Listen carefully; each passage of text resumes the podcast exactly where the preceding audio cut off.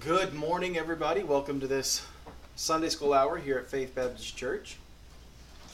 As the kids are being dismissed to their Sunday school class, let's take our Bibles and turn to 2 Kings chapter 9.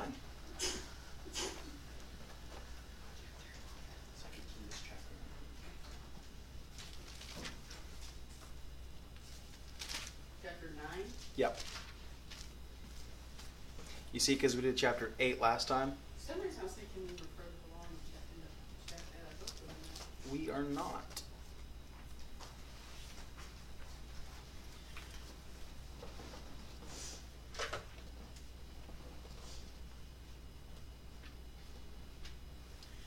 In chapter 8, we talked about the Shunammite woman, uh, her departure from the land of Israel during the years of famine, her return and restoration of her land. We talked about Hazael and Elisha's prediction, or uh, rather prophecy, about how horrible a leader he's going to be in Syria, and then how he murdered his uh, king with a wet cloth over his face while he was sleeping. So, if you uh, listened to the podcast this past week, you maybe saw the thumbnail. What was that? It was, I'm sorry, I was meant, uh, No. She checking the stream. We're good? Okay. I thought I heard somebody talking somewhere. It was good. It was me? Yeah. you. Wow. I rock. Yeah, pretty good.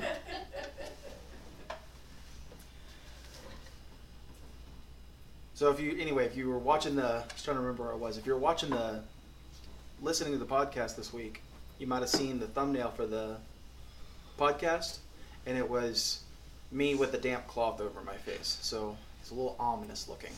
Especially since I kind of dulled out the colors and gave it the sort of dark around the edges sort of look. So it's really creepy looking. It's awesome. Second Kings chapter 9 this morning. The title of our lesson is The Royal Hand of Divine Justice. The Royal Hand of Divine Justice. And our first point this morning is the call to lead. It says in verse 1 And Elisha the prophet, just in case you thought it was any other Elisha, called one of the children of the prophets and said unto him, Gird thy loins, take this box of oil in thine hand, and go to Ramoth Gilead.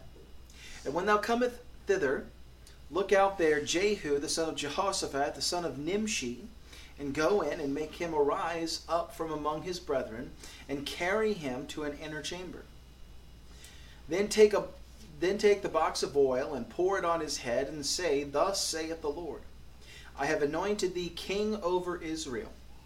Then open the door and flee, and tarry not.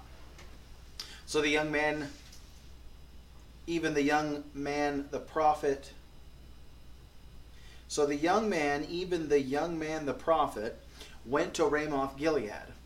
And when he came, behold, the captain of the host were sitting. And he said, I have an errand to thee, O captain. And Jehu said, Unto which of all of us? And he said, To thee, O captain. So he walks into a room full of captains and says, I have a message for the captain. And they're like, You're to to be more specific. There's a lot of captains. And he arose and went, verse 6, into the house, and he poured the oil on his head, and said unto him, Thus saith the Lord God of Israel I have anointed thee king over Israel, over the people of the Lord, even over Israel. And thou shalt smite the house of Ahab thy master, that I may avenge the blood of my servants, the prophets, and the blood of all servants of the Lord at the hand of Jezebel. For the whole house of Ahab shall perish. And I will cut off from Ahab him that pisseth against the wall, and him that is shut up and left in Israel. And I will make the house of Ahab like the house of Jeroboam the son of Nebat, and like the house of Baasha the son of Ahijah. And the dogs shall eat Jezebel in the portion of Jezreel. There shall be none to bury her. And he opened the door and fled. Then Jehu came forth to the servants of his Lord, And said one and one said unto him, Is all well? Wherefore came this mad fellow to thee? And he said unto them, Ye know the man, and his communication. Evidently they had been listening at the keyhole. And they said, It is false. Tell us now. And they said, Thus and thus spake he to me, saying, Thus saith the Lord, I have anointed thee king over Israel. Then they hasted and took every man his garment, and put it under him on the top of the stairs, and blew with trumpets, saying, Jehu is king. And so we've seen quite a political um, shift happen just now. Because it all starts here with the prophet. You remember with David. Before he was anointed king, before he gained a following, before Saul started pursuing him, before David and Goliath, Samuel came to his house and anointed him to be king over Israel. And that's where it all really started. Before Saul was stood up before all the people, before he went into battle, before he was leading soldiers as a king, Samuel came to him and anointed him to be king over Israel.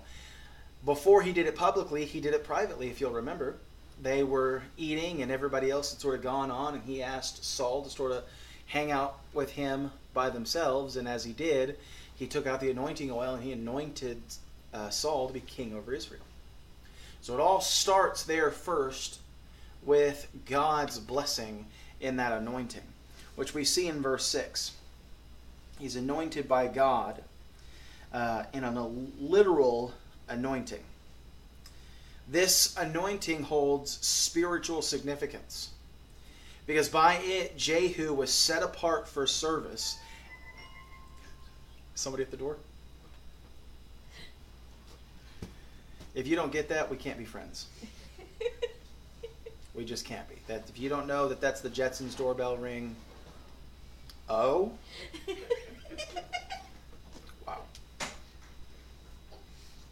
Mm.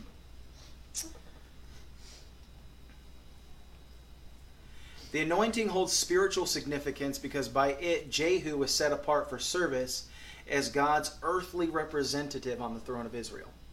As you remember, we talked about royal bloodlines before, right? England has a royal bloodline. There are so many people in line for the throne, you know. Uh, other places uh, in Africa, the different tribes have their kings over their tribes, you know. But there's only ever been one divine royal bloodline. Only one, you might even say true royal bloodline. And that is the line of David. Because it leads to Christ and it is will it will someday lead to Christ sitting upon that throne in Jerusalem.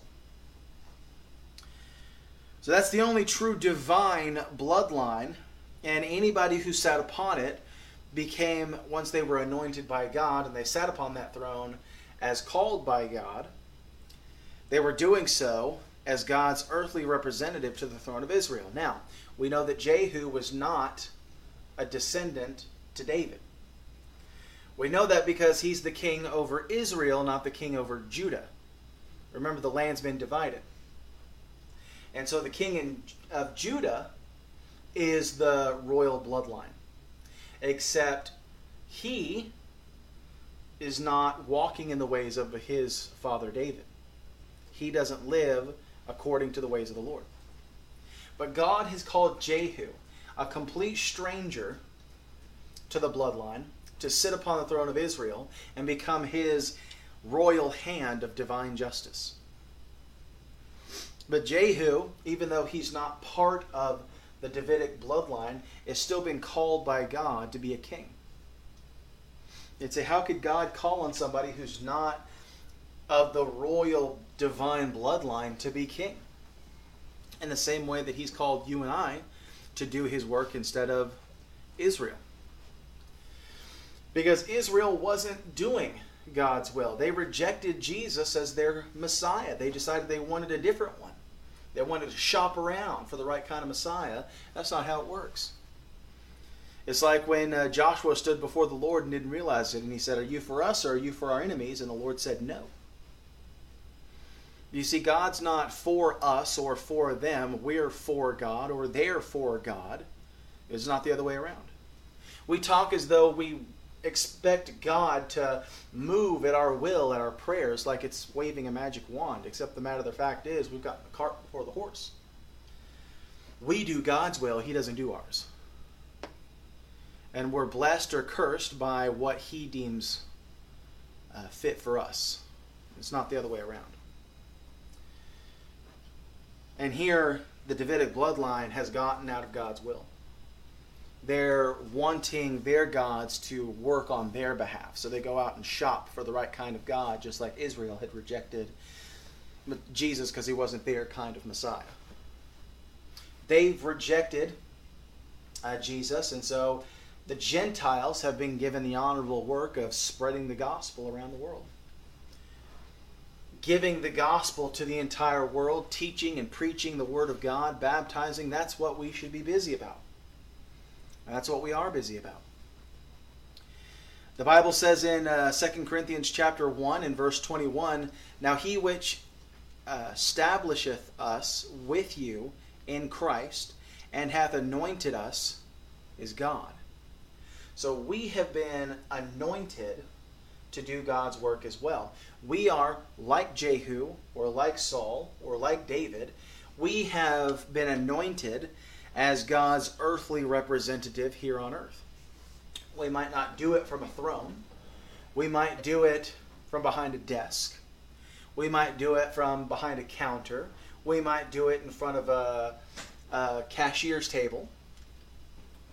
We might do it while sweeping floors. We might do it while fixing cars, whatever it is that we do, we might do it while feeding the children, we might do it while doing the laundry, while mowing the yard, whatever it is that we do, we are God's earthly representatives here on earth, and we have been anointed spiritually, not literally, but we have been anointed to do His will.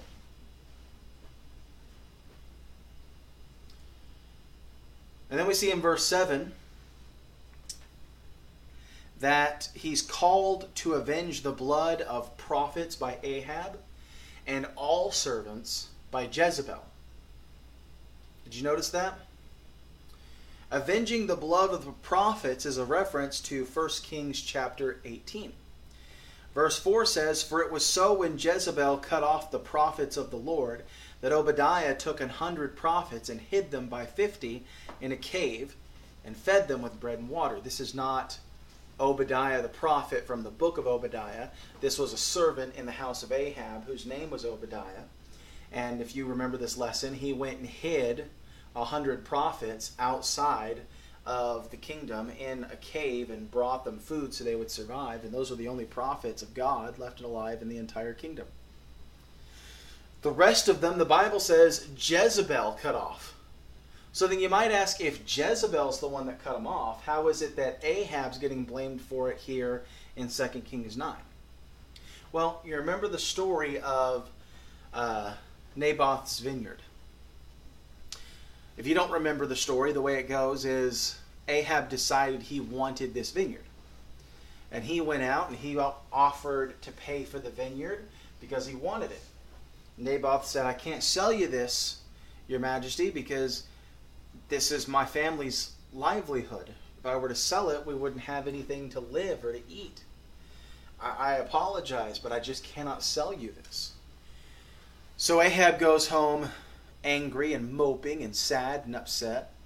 Jezebel finds out about it and she sets him up to uh, sit at a banquet. And while they're there, she has certain nobles accuse him of blasphemy against the king and against God, which he's not guilty of. And they go out and they stone him, and he dies. So then Ahab takes his vineyard because Naboth's no longer alive to contest it. But how Jezebel did that was she wrote to the nobles in Ahab's name. Now, there's no way for her to do that without Ahab knowing about it and being okay with it. She had to have access to his ledger. She had to write his name and then him not hear about it later in order for that to be the case. And that cannot be the case. she would have had to have had access because he gave her access in the first place. So Jezebel, yes, was the one that cut off the prophets, but she most likely, just like with Naboth, did so by using his name, using his resources to murder all the prophets of the Lord. And now the bill comes due.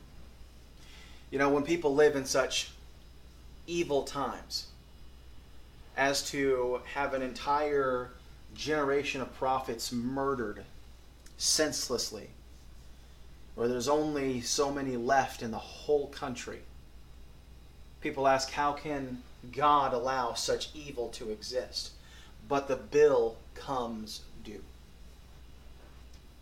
And it comes due here in 2 Kings 9. It may not happen in the timing that we want it to happen, but it does happen. God is a God of justice, and he will have his will be done, but in his own good time. The sins of Ahab could not be punished, however, upon Ahab because he was already dead. So justice demands that his remaining household take his punishment. And you might say that doesn't sound fair. It's not his kids' fault that they were born to an evil father. It's not his grandkids' fault. They didn't do anything wrong. And that's true. But the same thing's true about us today. How many people continue to pay for the sins of the father under the third and the fourth generation? How many times a parent or even a grandparent did something terrible in their life or chose to be a terrible person?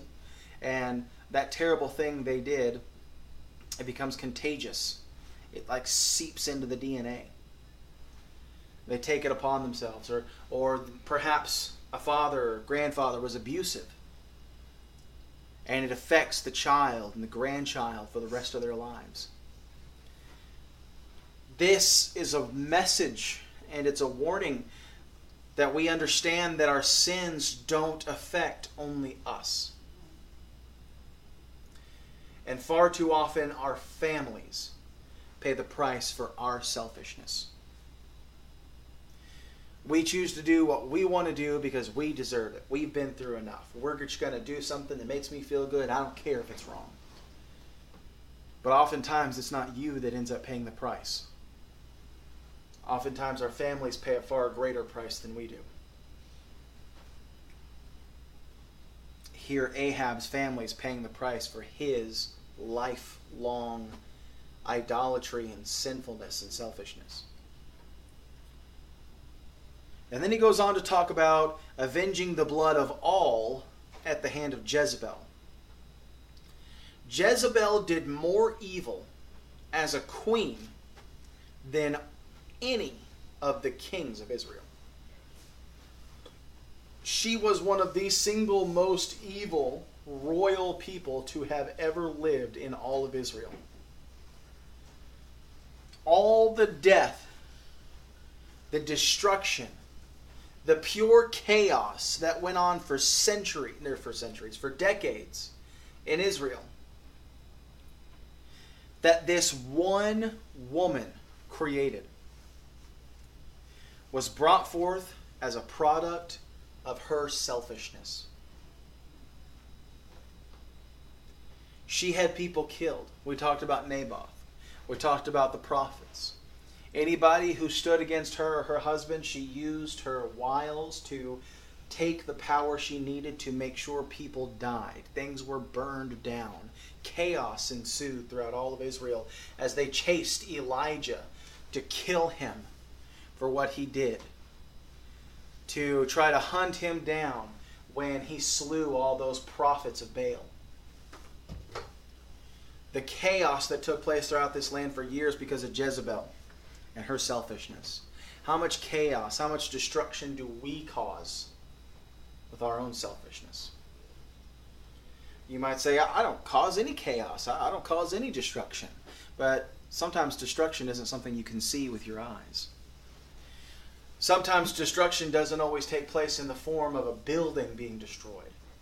Sometimes it's not always in the form of a person being killed, sometimes you can really destroy somebody spiritually.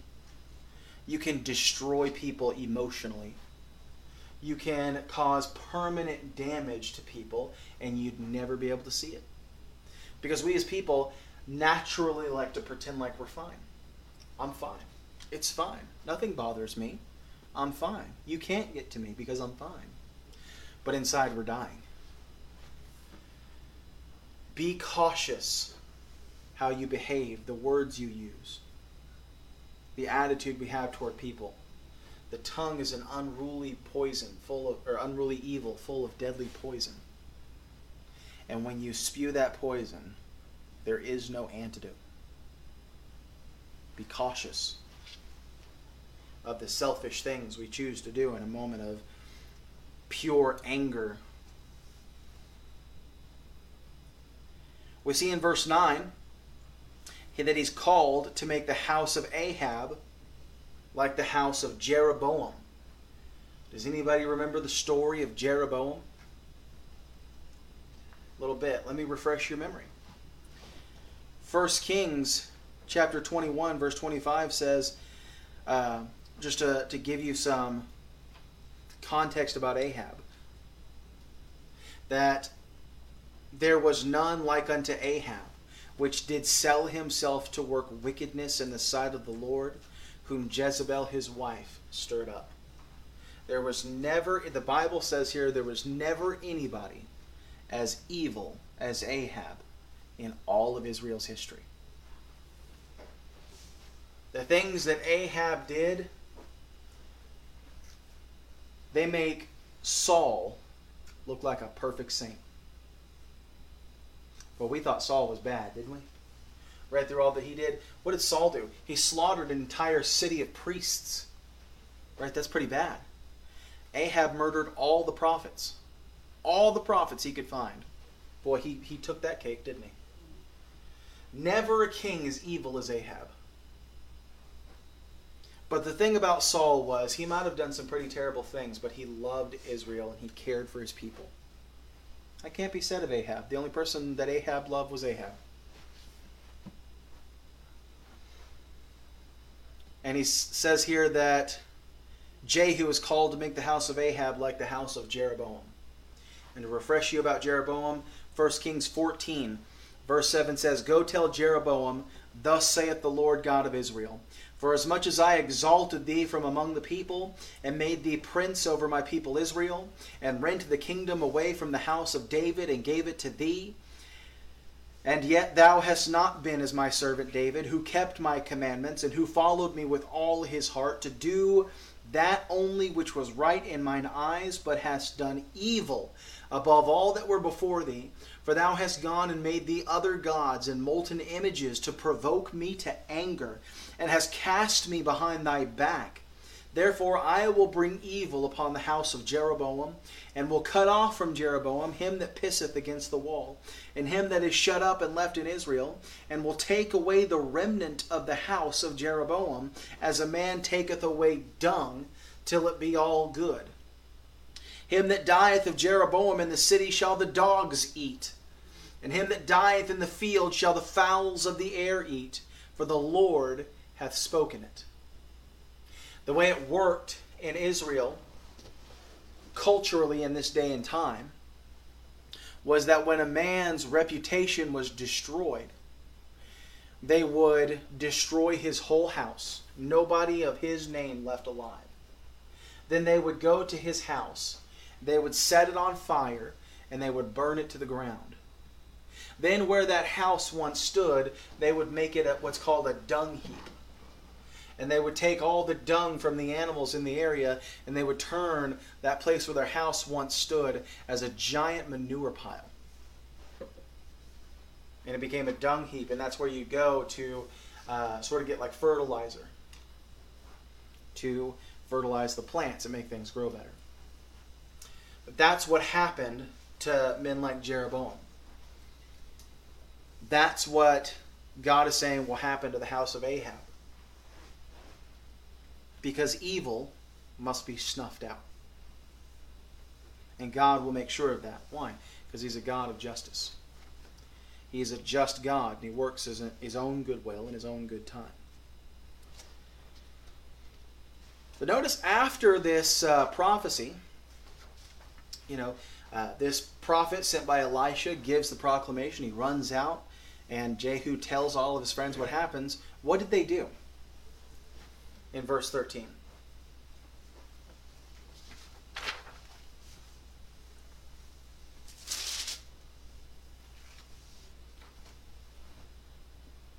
Celebrated that Jehu was king. Verse 13.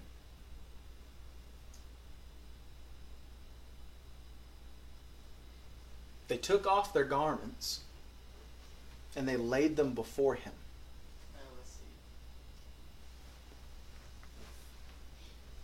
The garment referred to here most likely refers to what is known as the mayil, or the outer garment.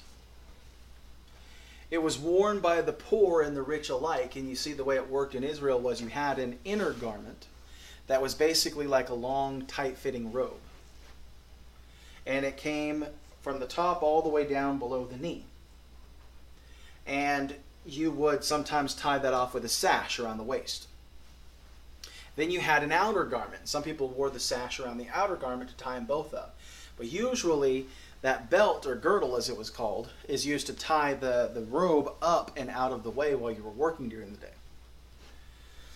Because anybody who's worn a robe or sort of a long, tight fitting dress knows it's not super easy to walk around in that. So you tie it up with the girdle to get it out of the way, and then you wear the outer robe. The rich decorated their mayil uh, with metal ornaments, precious stones, and embroidery.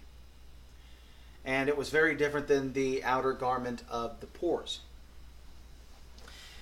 And it was outside of their inner garment, which was tied up, like I said, with the girdle, or as we would call it, a belt. But in this particular story, it didn't matter whether they were rich, whether they were poor, whether they were young, whether they were old. They all were united under their king. The mayils that were embroidered, covered with beautiful jewelry, the ones that were plain, made out of hard, scratchy materials.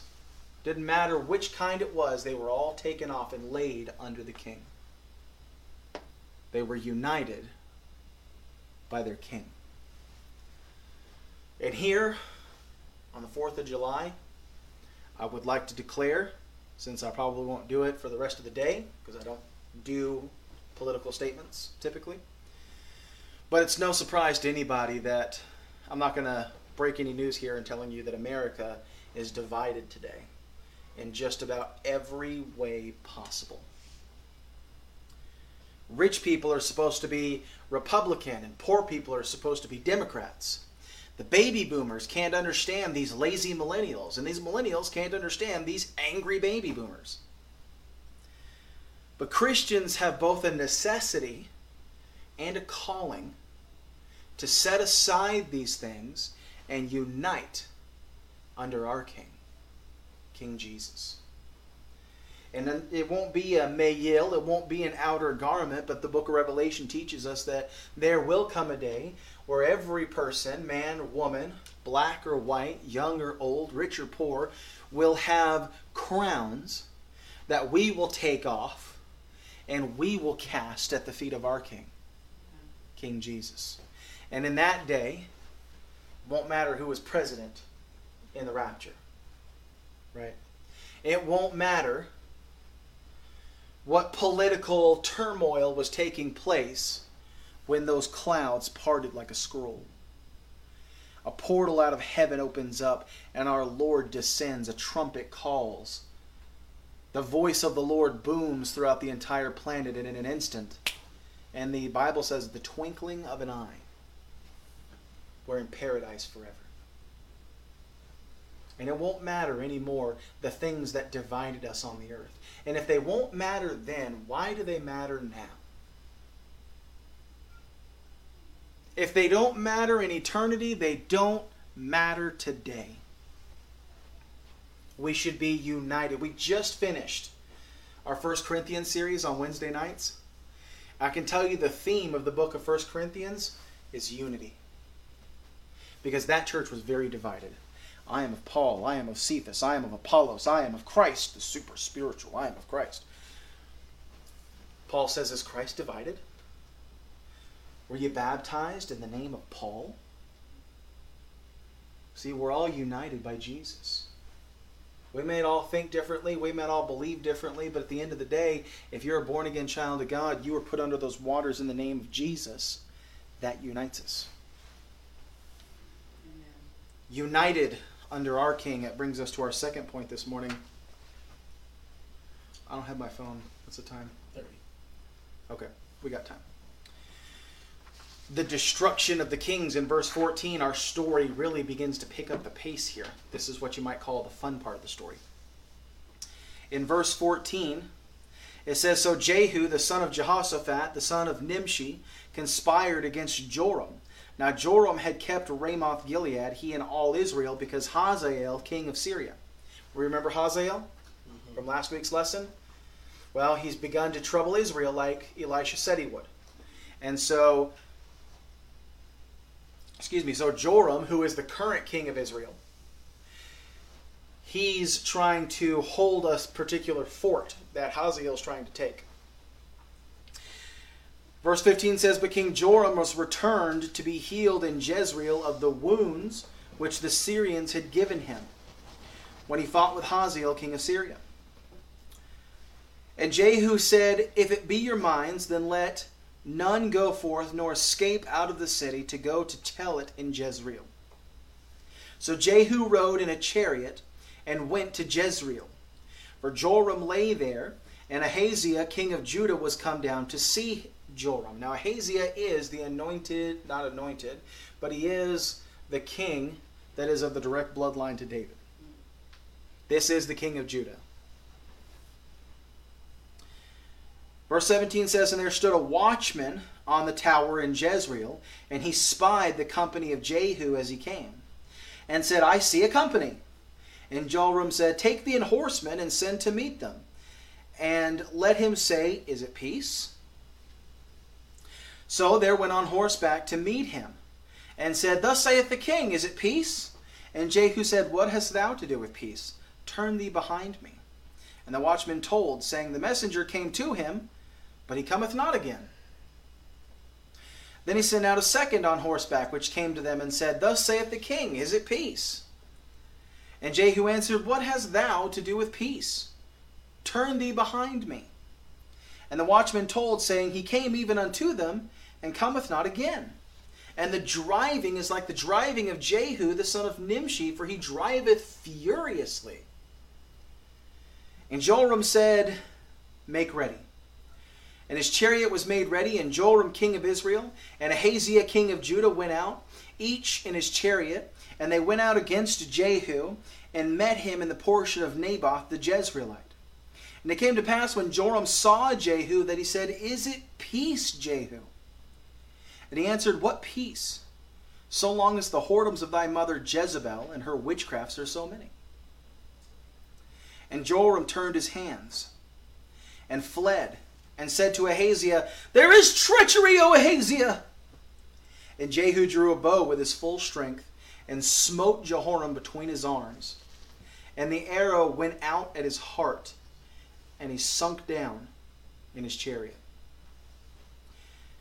Then said Jehu to Bidkar his captain, Take up and cast him in the portion of the field of Naboth the Jezreelite.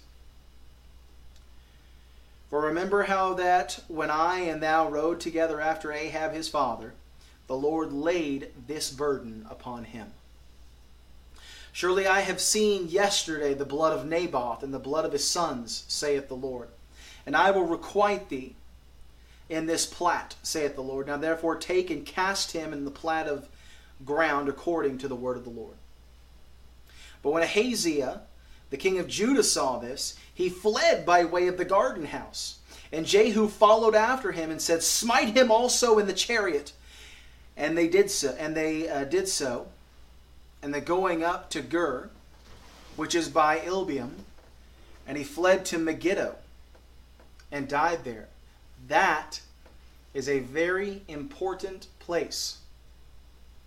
Megiddo is the single most important battlefield the history of the planet will ever know. It is the final war. It will be the, the battleground for the final war of planet Earth.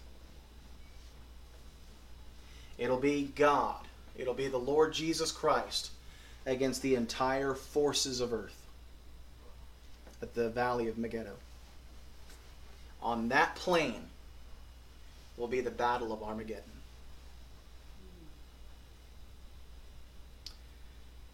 Verse 28 says, And his servants carried him in a chariot to Jerusalem, and buried him in his sepulchre with his fathers in the city of David.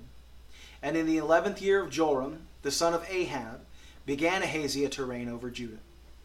So we see the destruction of the kings.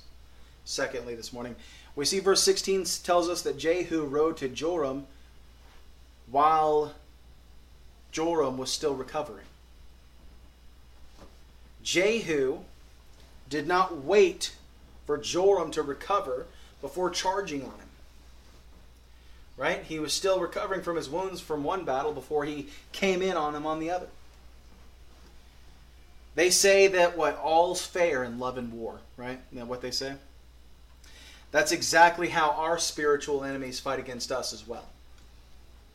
They're not going to hold back on you because you're having a bad day. They're not going to make your life easier.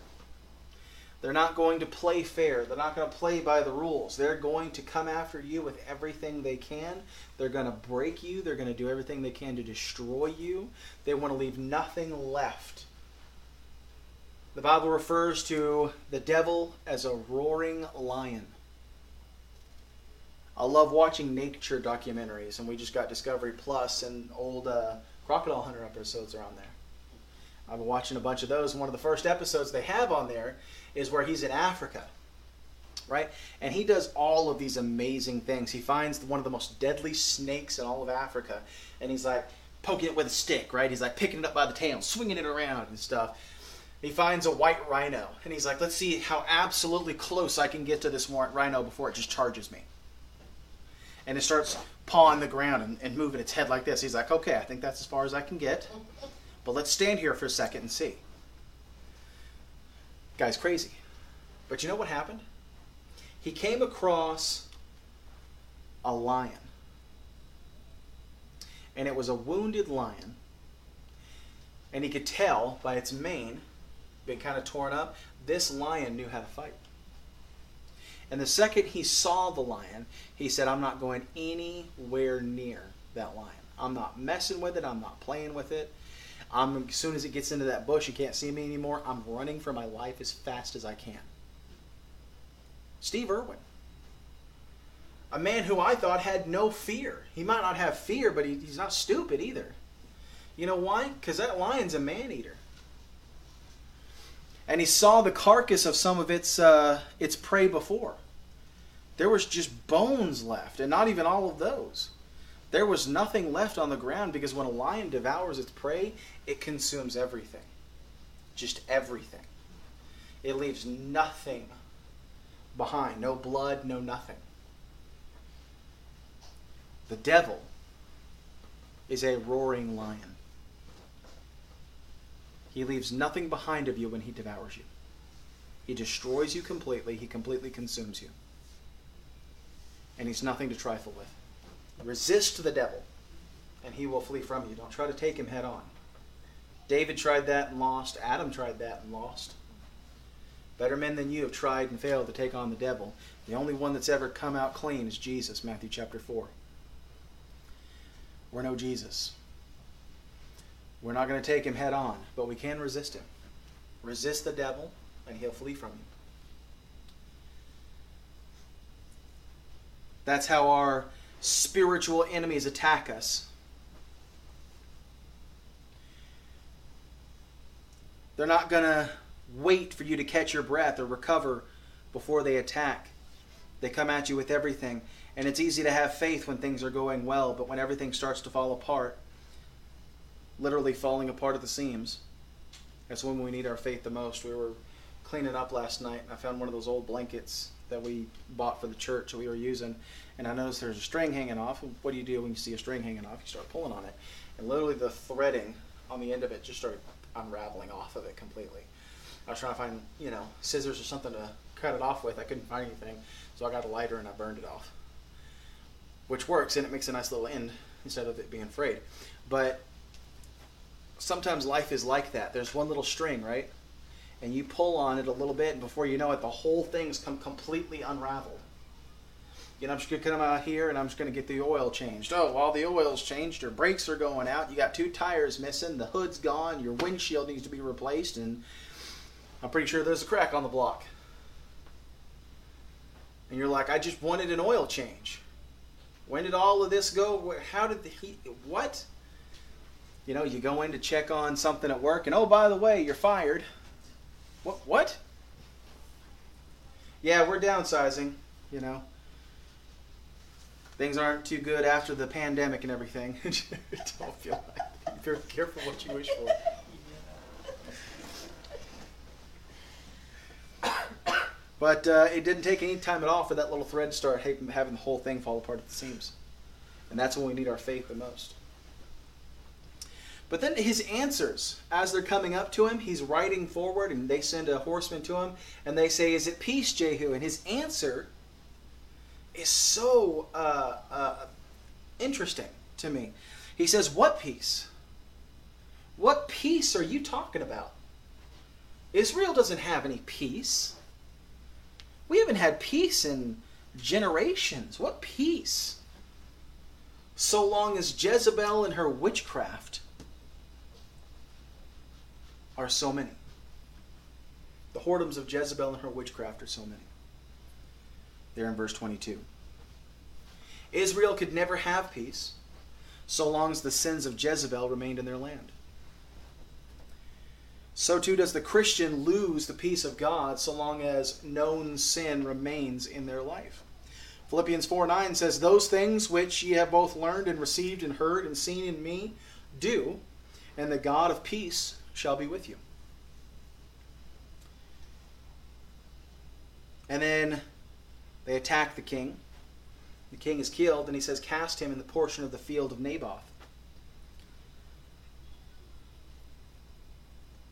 Joram, the son of Ahab, the son of both Ahab and Jezebel, by the way, is buried in the field of Naboth, the man they murdered so that they could steal his land. They say that justice is balance, right? You look at the uh, the symbol for the American justice system, right? It's the it's the uh, the Greek judge, right? She's blinded. What's she holding in her hand? Scales. A scale because justice is balance. And while God is merciful and loving, He's also righteous and just. God is a God of justice as much as He is mercy and love. And we too would be paying for the destruction that our sins caused were it not for the balancing of the scales of justice that Jesus performed on the cross. And then we see, thirdly and finally, this morning, the bloody end of Jezebel. What time we got? 45. Okay. I'm going to read this through real quick because you've got to hear this. It's just incredible. It's going to ruin your breakfast. It's amazing. Verse 30. And when Jehu was come to Jezreel, Jezebel heard of it. And she painted her face, makeup, and tired her head and looked out at a window. And as Jehu entered in at the gate, she said, Had Zimri peace who slew his master? And he lifted up his face to the window and said, Who's on my side? And there looked out of him two or three eunuchs. And he said, Throw her down. So they threw her down, and some of her blood was sprinkled on the wall and on the horses. And they trode her underfoot. And wait, oh, it gets worse. Don't worry. And when he was come in, he did eat and drink, and said, Go see now this cursed woman, and bury her, for she is a king's daughter. And they went to bury her, but they found none more than the skull, and the feet, and the palms of her hands, not even with the fingers. Wherefore they came again and told him, and he said, This is the word of the Lord. which spake by his servant Elijah the Tishbite, saying, In the portion of Jezreel shall dogs eat the flesh of Jezebel, and the carcass of Jezebel shall be as dung upon the face of the field of the portion of Jezreel, so that they shall not say, This is Jezebel. Real quick, uh, had Zimri peace who slew his master. If you want to write down this passage, 1 Kings 16. 1 Kings 16, verses 8 through 18. That is the story she's referring to, uh, where Zimri slew uh, Jeroboam and his end, which was not well. Uh, Jezebel's trying to scare anyone she can uh, into thinking that Jehu is going to end up like Zimri. Uh, fear tactics have become more popular in recent years, just like with Jezebel. Uh, whether we're talking about news media, whether we're talking about businesses, or whether we're talking about churches. Fear tactics have become quite popular, and uh, it's something that Christians shouldn't be affected by because God has not given us the spirit of fear, but of love and of peace and of a sound mind. Then he says, verse 32, Who is on my side? And this is the portion I want to end on this morning. Who is on my side? He asks. The king of Israel, the anointed king of Israel, mind you, riding in to his kingdom, asking his people in his palace, Who's on my side? Here we sit in the house of God, right? That's what a church is, right? It's the house of God. And if the Lord rode in here this morning, and he asks the question, Who is on my side? It should be the entire congregation, right? And I'm sure here it is. I know all of you very well. I'm sure you're all on the Lord's side. But perhaps there's some on the other side of that camera who aren't. Perhaps there's somebody watching today or even in the future who isn't. And here the Lord stands and he asks, Who is on my side? We remember the story in Exodus 32. In Exodus 32, uh, is the story where they've made the golden calf, they're dancing around naked, there's a giant orgy, it's a lot of sin. Right? Moses comes down, he's so appalled by all the sin and disgusting nature of Israel that he breaks the Ten Commandments. He goes to the golden calf, he melts it down, he puts it in the drinking water, and he makes them drink the golden calf.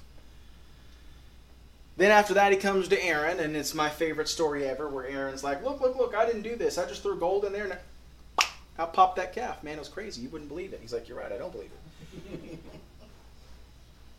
but then after that, Moses goes, and he takes all the priests, the sons of Levi, right, and he takes them outside of the camp, and he says, "Whoso is on the Lord's side, let him come unto me."